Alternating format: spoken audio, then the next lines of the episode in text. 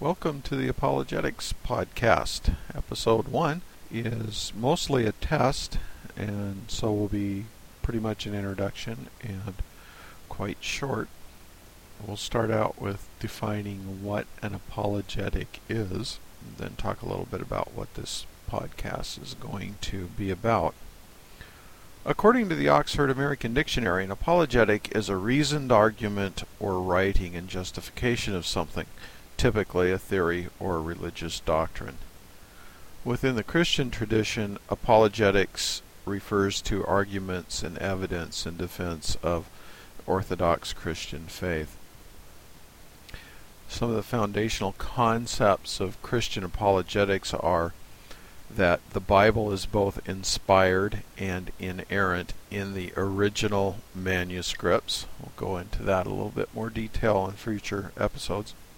Also, that the available manuscripts are accurate to the originals in all significant aspects. And third, as an inspired and inerrant document, the Bible is historically scientifically and spiritually accurate. The Christian faith is based upon a belief in the veracity and reliability of what we call the Bible. If the Bible is not reliable, then Christianity has no foundation. So, the first thing in a systematic study of apologetics that needs to be done is to assess the reliability of the Bible. And the uh, Bible is a collection of ancient documents, 66 separate books written by approximately 40 different authors over a time period spanning a millennium. It's written in three different languages, the originals were, and the writers were um, located on three different continents. It's rather a unique book. So, we look at the fact that they are ancient manuscripts. So there's three tests of reliability that scholars apply to ancient manuscripts. The three standard tests to determine the reliability um, can be applied to the Bible to attest to the accuracy of our available documents. And we'll see that, especially when compared to similarly dated secular texts, the reliability of the Bible is excellent. The first test is the bibliographic test. And this test looks at the number of copies in existence of the document. Generally speaking, the more copies there are available, the easier it is to determine what was in the original document. Okay.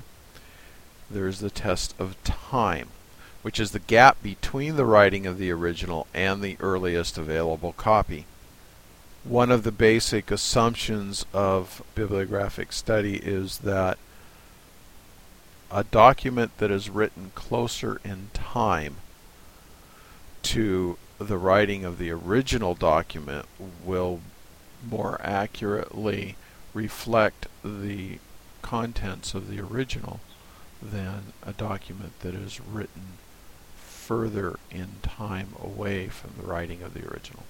For example, if you have a an original document that you know was written in 100 BC and you have two copies of that document that vary from each other the one that was written in 50 BC would be considered more likely to be accurate than the one copy that was written in 100 AD. And the uh, last component of the bibliographic test that we'll be looking at is variance, which is the differences between the known copies. The more copies you have, the more differences will be between copies, but you'll also have a better chance of you'll also have a better chance of reconstructing what the original said. Many witnesses are better than a few witnesses is the basic concept there.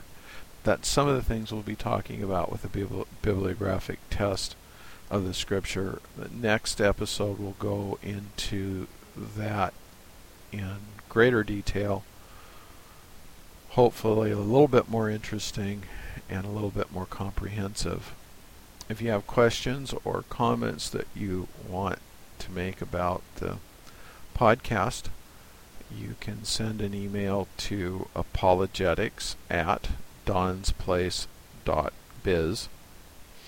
That's apologetics at D O N S P L A C E dot B I Z. Future podcasts, in addition to the scheduled topic, I'll also be including uh, reviews of apologetic books, websites, and address questions and comments that uh, I received through the email. That concludes the test episode of the Apologetics Podcast. Hopefully, within a week, perhaps two, we'll have the uh, full fledged podcast up and running.